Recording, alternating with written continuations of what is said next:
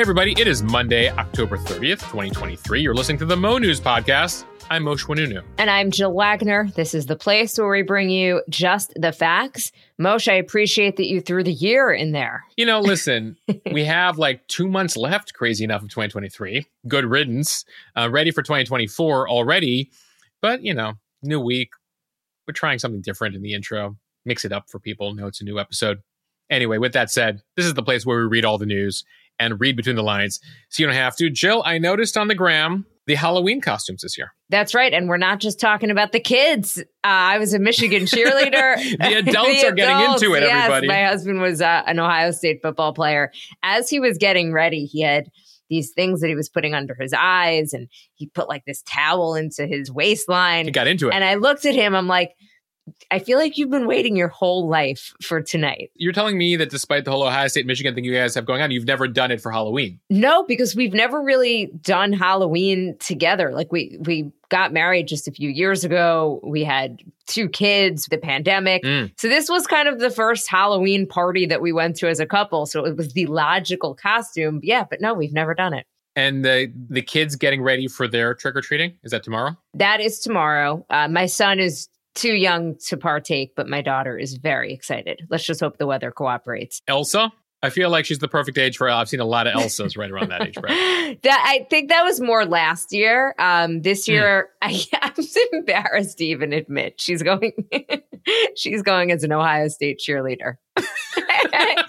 I didn't want to say it because it's like it feels like something is wrong with our house. I know. I see that she takes after dad. She's going with the Ohio State side. Yes, I had a couple of years where she was rooting for both of us, Michigan and Ohio State, mm. and I don't know what happened. I think it's just that my husband is so much more passionate about it, and he she's just. Her. It is a Buckeye house, with the exception of me. I did notice baby Olivia in some very cute costumes as well.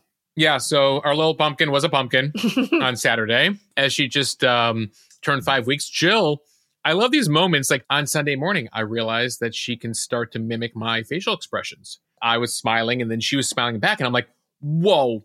And I like yelled to the room to Alex. I was like, oh my God, write it down. October 29th, she's smiling back at us. And it just gets better from here. You know, it's eh, the words and laugh and giggles and, and all of it. I mean, it's just as they develop personalities, it's it's awesome. So I'm very excited for you guys.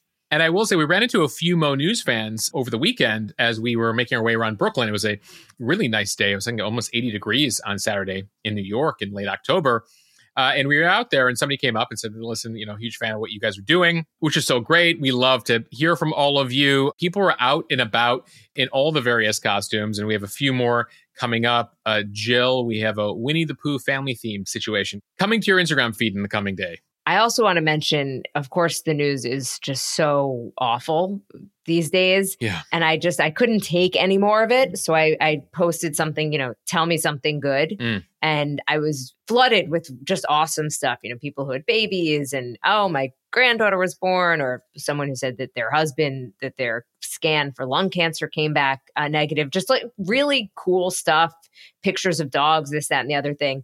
Um, and with that, I got a ton of just really nice notes, and one note in particular from somebody that I I shared as well on Instagram, as did you, just talking about this podcast and how much it meant to them to just feel like they were getting a full picture of the news, which eventually I promise we will get to. Um, but thank you. I, I I feel like social media can be a toxic place. Yes, as you and we'll get to it have have learned unfortunately this weekend as well. But a big thank you to everybody who wrote in. Those comments are so incredibly appreciated by us. Um, we we read them; it's amazing. Yeah, they're the fuel that keeps us going. I mean, I've I told that person in Brooklyn, who uh, one of the people who ran into us this weekend, I was like, there are moments where I want to just delete the Instagram account and cancel this thing altogether. Because um, it, it is, it is very trying doing this on a daily basis. So we appreciate the notes. We appreciate that you appreciate the show. We appreciate hearing from you. So thank you all. And let's get to the news. There were some negative developments over the weekend, uh, but we will, as always, end on a positive note. Okay. Are you ready? Are you ready, Jill? Let's do no, it. No, but I, I don't think we have a choice. All right, here are the headlines. The latest from the Middle East Israel expanding its ground invasion into Gaza. More aid is getting into the Gaza Strip, but not nearly enough as the humanitarian situation on the ground gets more dire. And the war spilling into other parts of the world. A mob in Russia storms an airport looking for Jews. Moshe, you said it was 2023, um, but it feels like it's like 1923 yeah. in terms of the pogroms in Russia. Back here in the US, Joe Biden has got himself a primary challenger. So, who exactly is Dean Phillips? And on the Republican side, one down, former VP Mike Pence dropping out of the race. Some sad news over the weekend Friends star Matthew Perry dies at the age of 54. Plus, an update to that mass shooting in Maine. Worker protests continue. CVS and Walgreens employees planning a walkout to protest working conditions. And as promised, some lighter news to end the podcast. We're talking Halloween, but it's not actually good good news. For the second Halloween in a row, US candy inflation hits double digits. Though we have other elements including candy trends, Jill, candy corn making a comeback. I'm looking at you, Utah. Apparently, that is the number one candy in Utah we need to discuss. All right. And Moshe has on this day in history. Jill, a look back at one of the most famous fake news stories of all time, Orson Welles' War of the Worlds, and a big moment in Adele history. As in the singer, not the computer brand. Thank you for clearing that Just up. letting you know. All right, now to the news. Nearly three dozen trucks entered Gaza on Sunday in the largest aid convoy since the war began between Israel and Hamas. But humanitarian workers say that the assistance is still falling desperately short of the needs after thousands of people broke into warehouses to take flour and basic hygiene products. Communications were restored to most of Gaza's 2.3 million people on Sunday after an Israeli bombardment described by residents as the most intense of the war knocked out phone and internet services late Friday. The Israeli military say that they have not started a full ground invasion as of yet, but have started what they say is the second phase of the war with more ground incursions into Gaza. On Sunday, Israel struck more than 450 terrorist targets over the past 24 hours, including Hamas command centers and anti tank missile launching positions. Huge plumes of smoke were rising over Gaza City. The Hamas and Islamic Jihad groups have continued firing rockets into Israel, including towards its commercial hub, Tel Aviv. So we're now approaching about 8,000 rockets in three weeks. And it comes as the humanitarian situation is getting worse in Gaza. Uh, the Gaza Health Ministry, which of course is run by Hamas, saying that the death toll among Palestinians has passed 8,000, mostly women and minors. For its part, the Israelis say that Hamas has inflated the numbers and that the majority of deaths are actually Hamas terrorists, but there is no independent confirmation so far.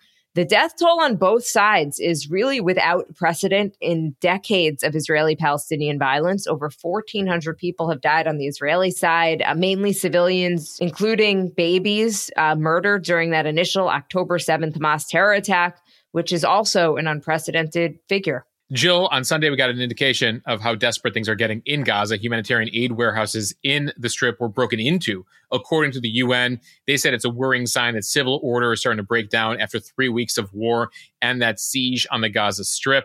A UN spokesperson saying people are scared, frustrated, desperate. The UN Palestinian Refugee Agency said crowds broke into four facilities over the weekend. Warehouses did not contain any fuel but did contain food aid and other items uh, that people desperately need. The fuel debate continues right now. Israel continues to insist that they will not allow fuel into the Gaza Strip because of A, that Hamas has fuel and isn't giving it to the people, and B, that if they allowed more in, it would then go to Hamas to continue to use for their war effort. President Biden was on a call with Israeli Prime Minister Netanyahu over the weekend. Uh, he underscored the need to immediately and significantly increase the flow of humanitarian aid into the Gaza Strip to assist civilians. Israeli authorities said they will be soon allowing more humanitarian aid to enter Gaza. No details, though, on when and how much and how soon that'll be. Meanwhile, as Israel ratchets things up, residents living near the Shifa hospital, the largest hospital in the Gaza Strip, uh, said that a number of strikes uh, hit nearby. Israel accuses Hamas of having a secret command post beneath the hospital. Uh, they made a whole presentation about it late last week. Hamas denies those allegations, uh, though they have put forth videos, the Israelis have, of Hamas terrorists who were captured, admitting that they do have a command post under the hospital. The Israelis have been calling on the hospital to evacuate for more than a week. The facility so far has refused, saying it would mean death for patients on ventilators, and they can't move anyone from there. As of right now, the majority of residents of Gaza have moved from the north to the south under the Israeli push there, though hundreds of thousands still remain in the north. And that comes as the um, Israelis are looking to push ahead here into the strip. Moshe, we have been waiting on this major invasion, this major ground invasion by Israel. What we saw this past weekend, not that. Any sense on when that is coming, if it is still coming? Yeah, the Israelis are moving very, very slowly here, um, literally taking yard by yard as opposed to mile by mile. And, you know, Gaza is pretty small, 25 miles by six miles. Keep in mind, Hamas has been there for 40 years. They've been in control of the Gaza Strip for 16 years. So they're proceeding very cautiously here. Israel views a ground invasion as necessary to take out Hamas. They see any potential ceasefire, which was called for by the UN General Assembly on Friday, as well as a number of countries individually around the world. Uh, they view that as keeping Hamas in place, inspiring new attacks. And so they feel the need to go in there uh, with the hundreds of thousands of reserve soldiers they currently have on the border. Now, there were reports over the weekend, the U.S. and a number of countries in the West reluctant now behind the scenes to endorse this full on invasion. They're worried about casualties continuing to get higher bo- on both sides uh, and secondary impact on the Arab world. The top Saudi official, the brother of the crown prince, actually KBS, not MBS, is set to be in Washington today uh, the concern in the Arab world is they have millions of angry citizens, how they might react to more images of bloodshed. It could create instability across the region. It does come interestingly, Jill, as Arab states behind the scenes say they hate Hamas and they want them to go away, but in public, criticize Israel and egg on these massive rallies. So they're sort of playing both ends here, knowing how their publics feel, but also strategically behind the scenes saying, you know, Hamas is a problem, Iran is a problem. Now, the alternate approach proposed by the US and others is continuing aerial strikes, assassinations against Hamas. The Israelis say they've been doing that for more than a decade through several wars, only to see Hamas come back stronger. So, this invasion, when are we going to see it? Still unclear. One of the key questions is can they get more hostages freed before an invasion? The concern is if an invasion happens full on, you're not going to see any more hostages. More than 200 and 20 hostages that are currently being held in the Gaza Strip released. Now, don't expect any sort of D Day style assault. Uh, right now, as I noted, the IDF is moving very cautiously, literally 100 yards at a time, a football field at a time, searching and destroying uh, Hamas booby traps. They have hundreds of miles of tunnels underground. And so they're trying to ensure they do this cautiously uh, with the least amount of casualties on both sides. That's what the Israelis are saying here. But again, it does come as there's concerns uh, in a lot of places that this ground invasion could only make things worse. And Moshe, as we've talked about on this podcast before, what happens in the Middle East does not stay there. On that note, a mob in Russia's mostly Muslim region of Dagestan stormed one of the airports in search of Jewish passengers arriving from Israel. So, if you're on social media, you have probably seen this video. We are talking about hundreds of young men, some carrying Palestinian flags, storming the tarmac, trying to climb onto planes, in some cases, trying to break through the windows. The passengers had to either take refuge on the plane or hide in the airport. Health officials on the ground say two people have been critically injured. It's not clear who they are or in, in what way they were injured. Uh, they also stormed a hotel in search of Jewish guests. It appears that the riots were perhaps inspired by a number of posts on Telegram, a social media platform. Local religious leaders on the ground say that they may actually need to evacuate about 800 Jewish families from the area. In another city in a neighboring region, a planned Jewish center was set on fire. The former chief rabbi of Moscow saying, quote, we are receiving reports from four different cities in Dagestan of mobs demanding to kill the Jews A frightening, Moshe, yeah. and of course brings to mind the pogroms in Russia, which started in about the 1880s. Uh, if you're not familiar, that is when Russians, uh, in a series of attacks, literally killed about 100,000 Jews and forced many to just flee the country entirely. Yeah, you see a bit of this if you, are familiar with the musical Fiddler on the Roof depicted there. Uh, and again, those are you know basically civilian lynch bombs let loose. Um, very concerning images coming out of Dagestan. For those unfamiliar, it's sort of down there near Chechnya, Azerbaijan, Georgia. Down there in the Caucasus. Uh, the Russians saying that's a majority Muslim region, and they tried to get a hold of it. Uh, the governor of Dagestan and a number of authorities very concerned about what They said there will be ramifications for those engaged in it, and it was large, Jill. I mean, literally, you saw you know hundreds and hundreds of people invade the airport walking the tarmac uh, demanding to board planes and inspect them for any jews literally one person in the video like looking in the engine saying you know it, it, it almost beyond belief almost you know you like a joke out of borat uh, that has become real here i'm glad you said that because my husband is not on social media and i was describing this to him and i'm like no, no, like whatever you're picturing, times it by a hundred. It was that much worse. Yeah. Um, this wasn't like a little mob of, of 10 people chanting, you know, death to Jews. This was this was quite serious. No, they they overtook the airport. Authorities were not prepared for it. They've actually closed the airport now for a week as they deal with this. The prime minister of Israel, you know, telling the Russians like you need to deal with this. Like, you know, you have a country of of, you know, it's one of the largest populations of Jews in the world actually live in Russia to this day. So very concerning there. Jill, we should note, you know, we were talking about this before the podcast, and those who follow on Instagram will know this by now. You know, I've first of all, I will say this: hundreds of incredible comments of people who are like, you know, we're in shock and disbelief at what is happening. Also got a note from somebody who's followed for a while who's like, you Jews deserve this. You know, I'm a Jew. I was like, you followed my account for a year and a half. This is how you actually feel. This is how you react to the headlines. So a little shocking, a little concerning. You know, I am the forever optimist here. Are you like, still? it'll, it'll all work out. I mean, listen, this is a legitimately scary time. I mean, passions have gotten to beyond. I mean, there were, again, there were like protests in Brooklyn and protests in London and protests in DC and the protests all over the world this weekend. And a number of those people at protests, I heard from some of them, are like, listen, we're legitimately concerned about the humanitarian crisis and the Palestinian civilians. Yes, like we're all concerned about civilians, etc. Unfortunately, there and and it's a legitimate concern, and we report on all that stuff here.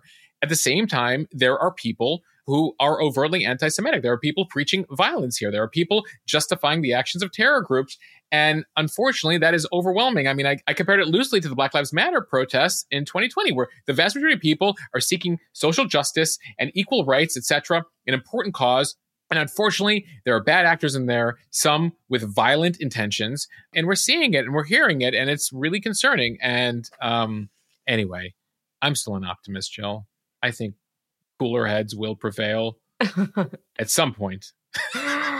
I don't know. I mean, Moshe, I hope you're right. Yeah, I mean, listen, I think that um, we all need to be looking out for each other, and I hope that maybe sometimes, unfortunately, because we're human beings, and because it requires really extreme stuff for us to get our act together, images like this will be serve as a wake up call that the concerns of any minority group when it comes to discrimination and threats should not be diminished. And some people rightfully are frightened right now watching what's going on. So please look out for your fellow human beings. Please take a moment. I know there's like little room these days for nuance and gray areas and a civil dialogue about where we agree.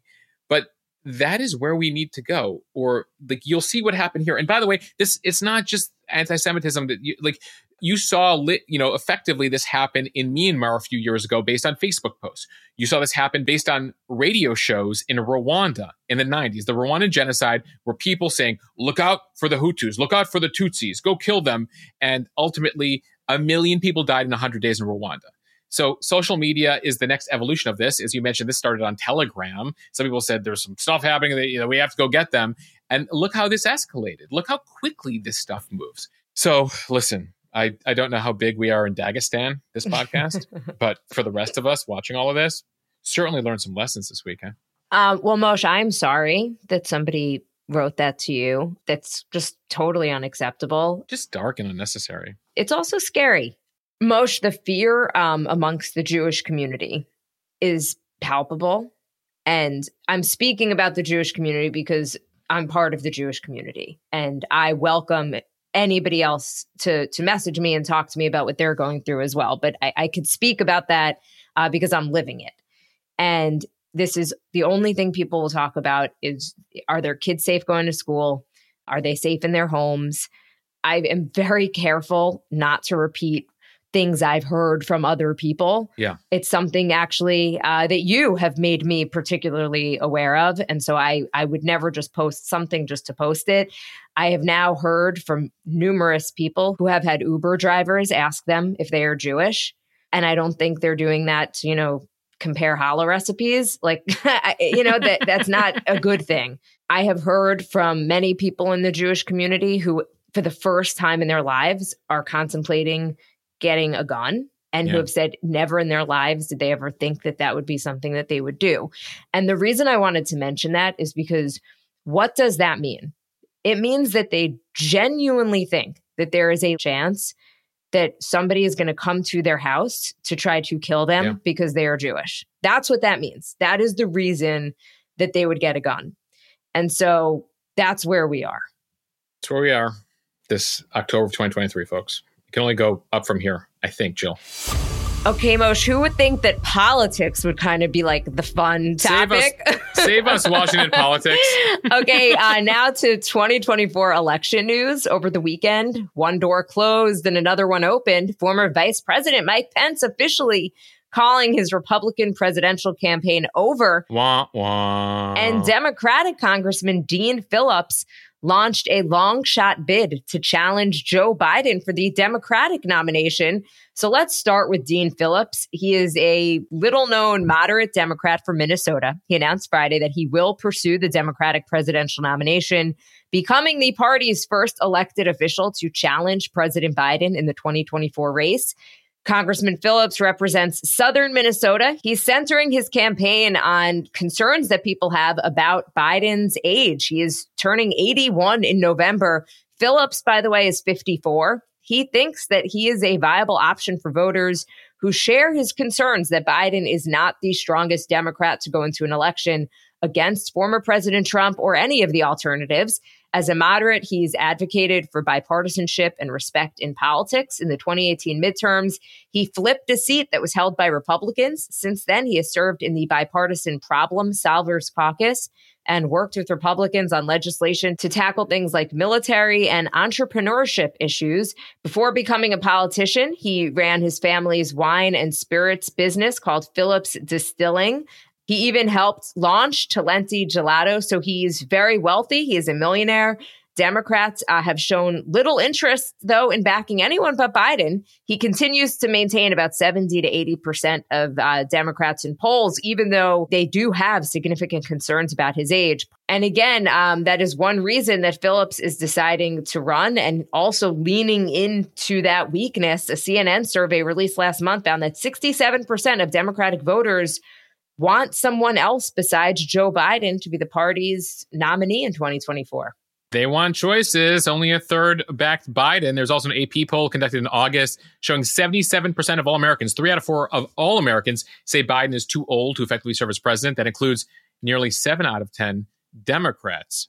Keep in mind, if he was elected to a second term, Jill, he'd be 86 by the end of his second term. So Phillips here is talking about generational change, especially in a party that is mostly run by people over the age of 70 uh, and 80. Obviously, there's been the handoff from Nancy Pelosi to Hakeem Jeffries in the House. But other than that, between Joe Biden, Chuck Schumer, and a bunch of senior Democrats, uh, they're of a certain age. Phillips has been outspoken on this. Last year, he was one of a handful of younger lawmakers to call on House Democrats to make that change to the next generation. Eventually, those leaders uh, did step aside, but he wants it to happen on the presidential level. He's very concerned about Biden making it across the finish line here. Um, and there had been talk about him running earlier in the summer. He backed off. A lot of Democrats just scared challenge Biden here. That basically he's the president.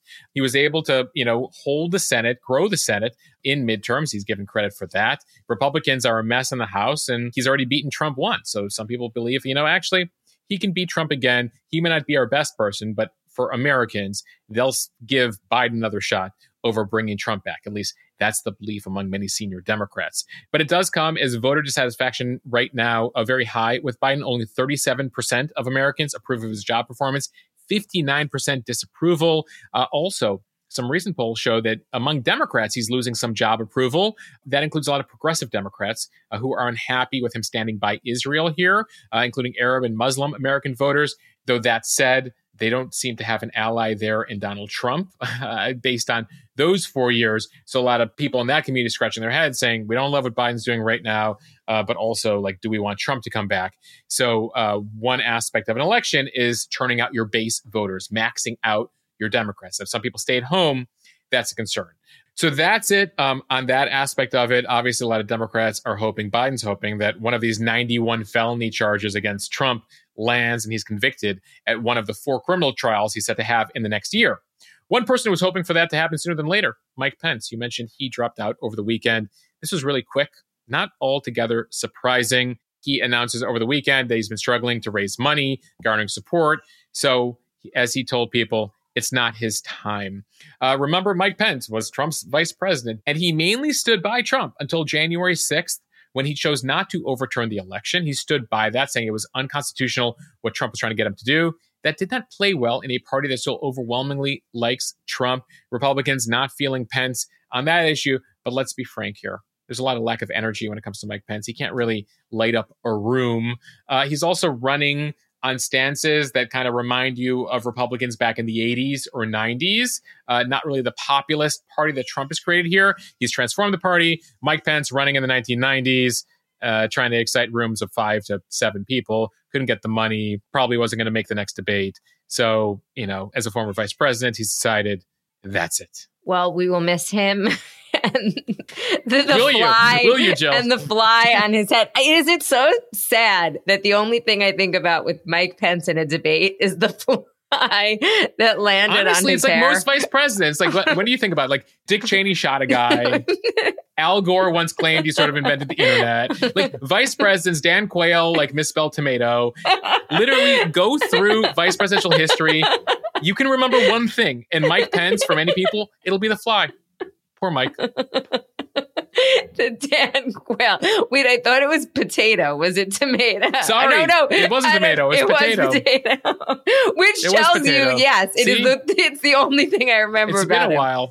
And until he became president, what was Vice President Biden known for? The time that he said, big effing deal. I mean, at least that's how I remembered him as vice president. Like he whispered into Obama's ear, but in front of a microphone, like, this is a big effing deal. And like that, that was eight years of Biden, everybody. All right, Jill, let's take a break here from the news for a hot second. Thanks some of our sponsors. Parlez-vous français? Habla español? sí, un poco. Un poco. well, Jill, if you're looking to increase that Spanish know how or your knowledge about another language, right now we have a new sponsor here called Babbel. The best way to learn a language is through immersion, living where the language is spoken. But of course, you can't do that. That's not possible for all of us. So, what's the second best way to learn language? Babbel, B A B B E L. Because with Babbel, you can start speaking a language in just three weeks. I started Spanish lessons with Babbel last month. I do need to get back to them, but I have been liking their process so far. The thing about Babbel is instead of a private tutor, this works. There's quick 10 minute lessons. They're designed by language experts in a whole number of languages, uh, real people for real conversations. You might remember the language classes you took in high school where you, you know, learned various words that you're never going to use. What I like about Babbel, they're rooted in real life situations. If you travel to a country, there's practical things that you immediately learn. And right now they have a limited special deal right now for the Mo News audience. 55% off, 55, 55% off Babbel right now. You can head to babbel.com, that is B-A-B-B-E-L dot com slash Mo News to get our discount. That's just about $6 a month to learn a new language. Again, the deal, 55% off at babbel.com slash Mo News, B-A-B-B-E-L dot com slash Mo News. Rules and restrictions do apply. And Moshe, we always talk about our super busy days and how, uh, especially with kids, it's hard to find time to eat. Well, here comes Factor. I got a few of their ready to eat meals and juices last week. I am particularly enjoying all of the juices, which have been great as I've been battling this cold. I particularly enjoyed the spinach and mushroom chicken thighs. Delicious, uh, but all of the food was really good.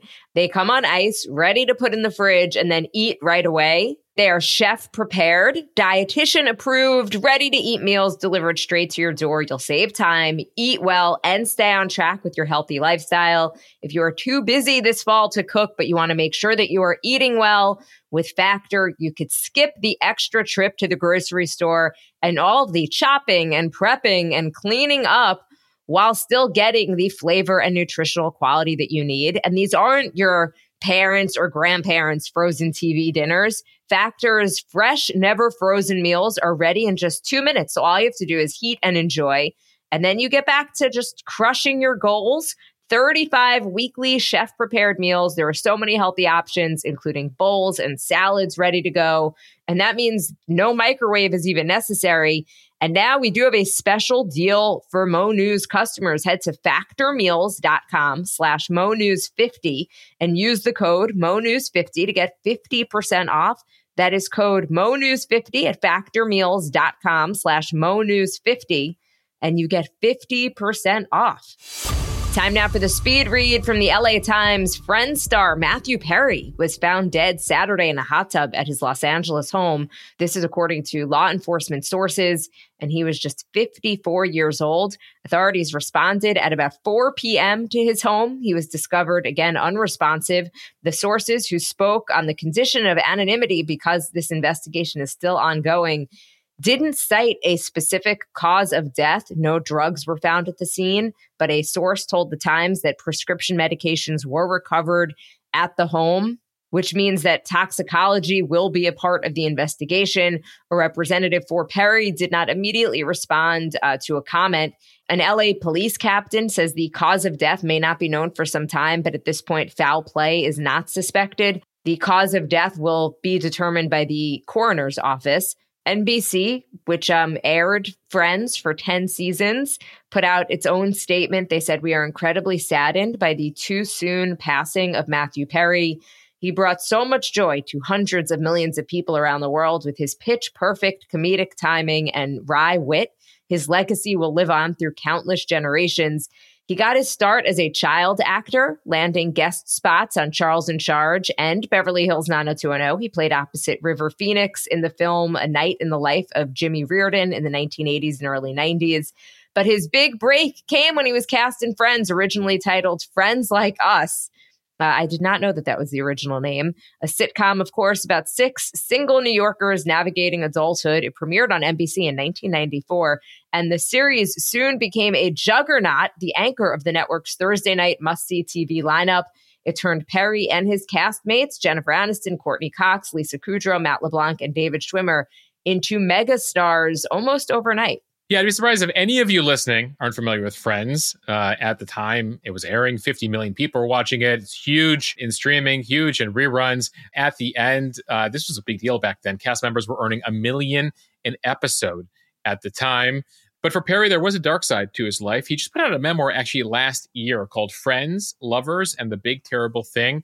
That's where he recounted his lifelong struggle with addiction to alcohol, opioids. He said he recognized he was an alcoholic uh, at age 21. He estimated he spent more than $7 million in an effort to get sober, including multiple stints in rehab.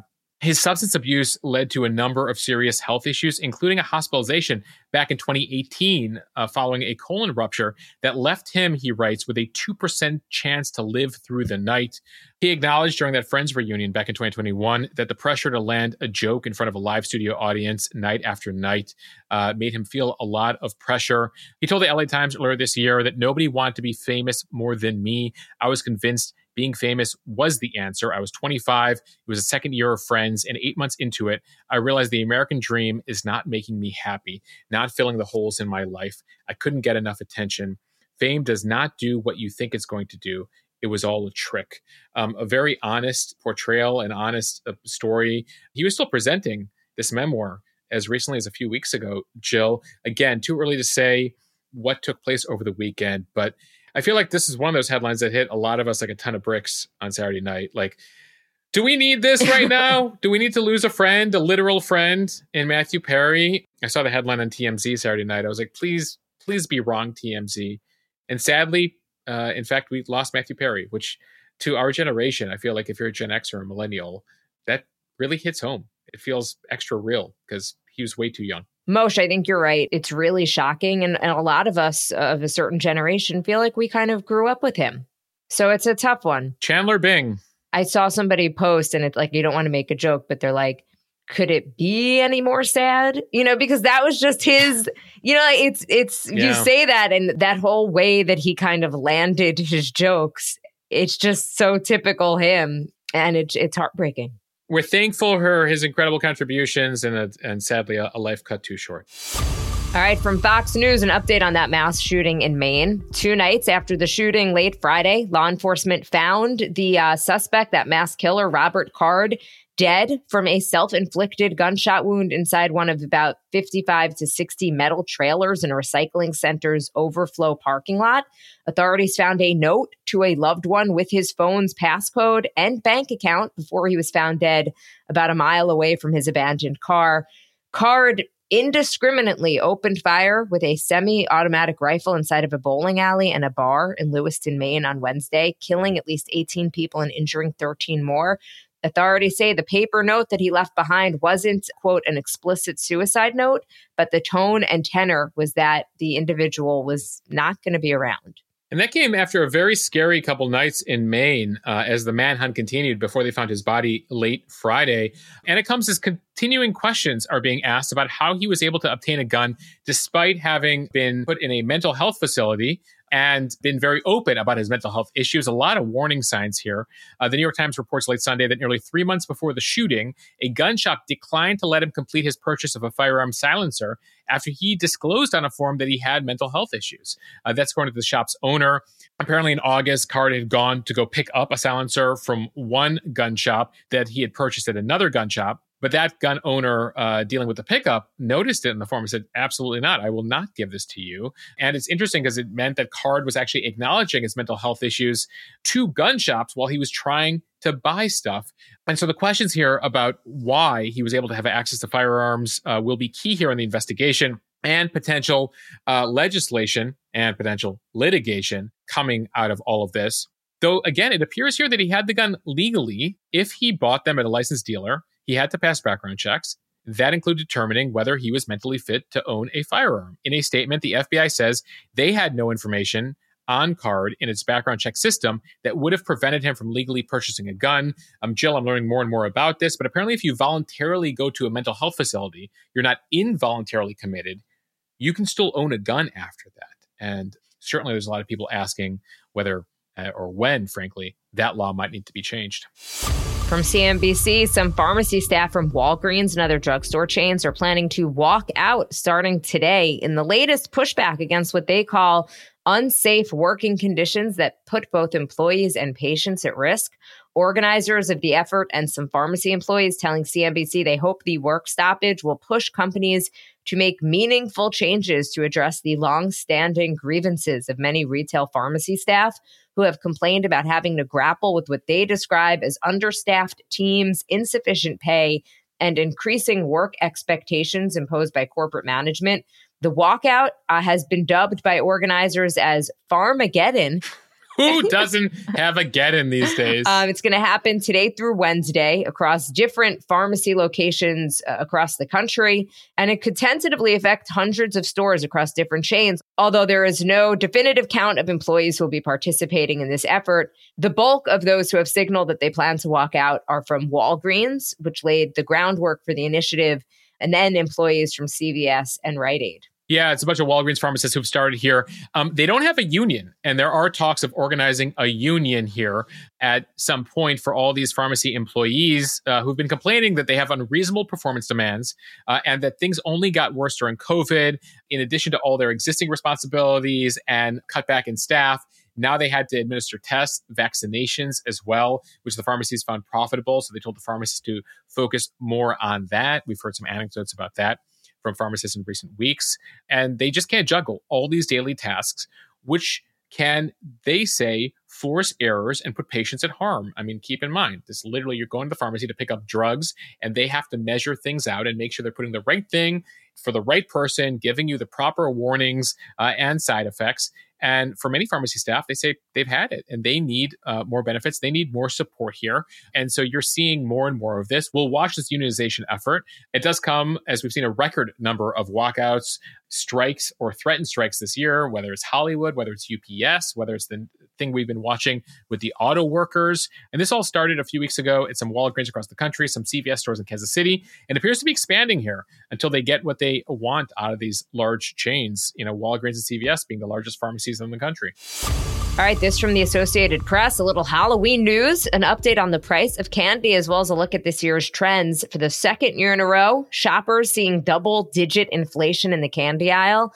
Candy and gum prices are up an average of 13% this month compared to last October, more than double the 6% increase in all of grocery prices. This is according to Datasembly, a retail price tracker. And that is on top of a 14% increase in candy and gum prices in October of 2022. Candy Geddon. Do they get a Geddon? Uh, they should. This firm saying uh, their survey shows that about one third of consumers plan to trade down to value or store brands when buying candy for trick or treaters this year. Weather is the main culprit for higher prices. Cocoa prices are trading at a 44 year high after heavy rains in West Africa caused limited production in the season that started last fall. And now El Nino conditions are making the region drier and likely to linger well into the spring. Blame it on the weather. Is that what Toto was singing about when they talked about the rains down in Africa? But in all seriousness, Jill, worst drought there in 20 years um, in certain parts of uh, the region. Uh, also, global sugar prices are at 12 year highs. India, which is the world's second largest sugar producer after Brazil recently banned sugar exports for the first time in seven years after monsoon rains there hurt their upcoming harvest. Thailand's output is down as well. So, this is one of the factors we talk about when it comes to climate change. I mean, it has an impact on a lot of things you wouldn't necessarily expect. And so in this case, chocolate and candy prices, Hershey, which has raised prices by 7% or more in each of the last seven quarters, acknowledged this week that higher prices are taking a toll, though, on demand, that they've reached a certain point where people are like, you know what, I'm going to buy less chocolate. But of course, it's Halloween. The National Retail Federation says that Halloween candy spending should hit a whopping $3.6 billion this year.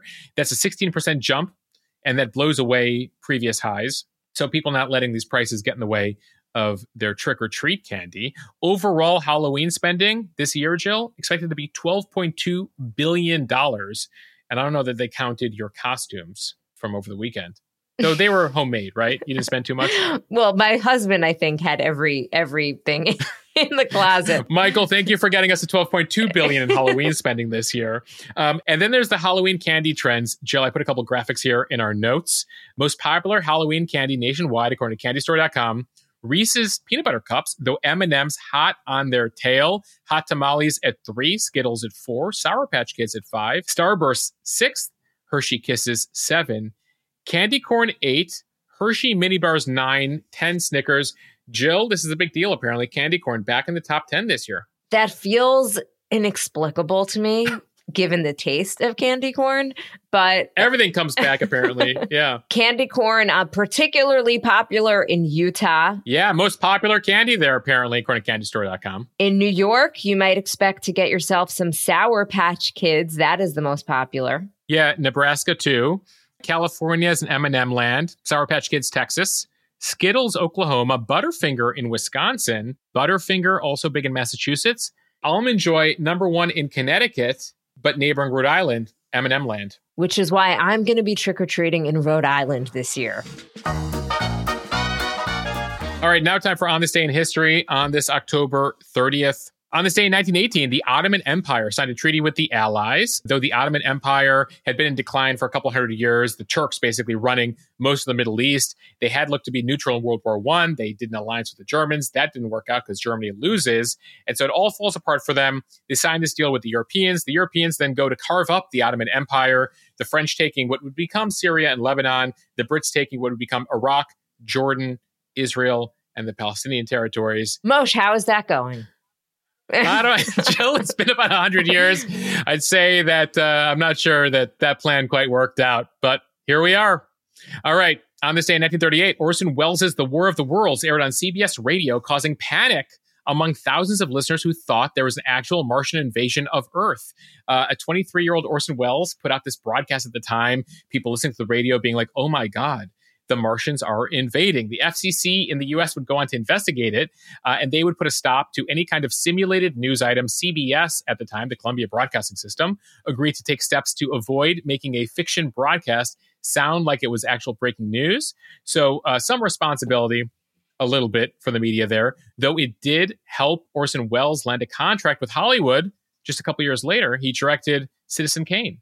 And we'll move to the 21st century now. On this day in 2003, a basketball player by the name of LeBron James, you might have heard of him, who was drafted directly out of high school, makes his debut with the Cleveland Cavs.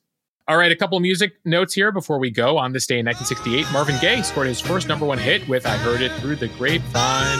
Just about to lose my mind. Honey, honey, yeah. On this day in 2015, fast forward, Adele went to number one with Hello. It would go on to top the charts in 36 countries, including the US, where it reigned number one for 10 consecutive weeks. Jill, I remember that time in 2015. Can we go back there? A less complicated time, Mosheh. Please take us back. it feels like it. And finally, let's end with this. On this day in 1971, John Lennon put out his solo album, Imagine. Imagine there's no countries. It isn't hard to do. Nothing to kill or die for, and no religion too. Jill, I feel like uh, we need that message more and more. Maybe John Lennon's Imagine will come true one day. I don't want to get too preachy at the end of the podcast, yeah. but Mosheh, we all do have to figure out how to coexist on this planet. Amen, sister. All right, everybody. Thank you for listening to the Mo News podcast. If you like what you hear, share this with your friends. It will help us grow. Follow us and subscribe so you don't miss an episode and review us in the App Store. I'll see everyone tomorrow. Uh, Utahns, go out and get your candy corn. I hear it's almost sold out out there. Thanks for listening to the Mo News podcast.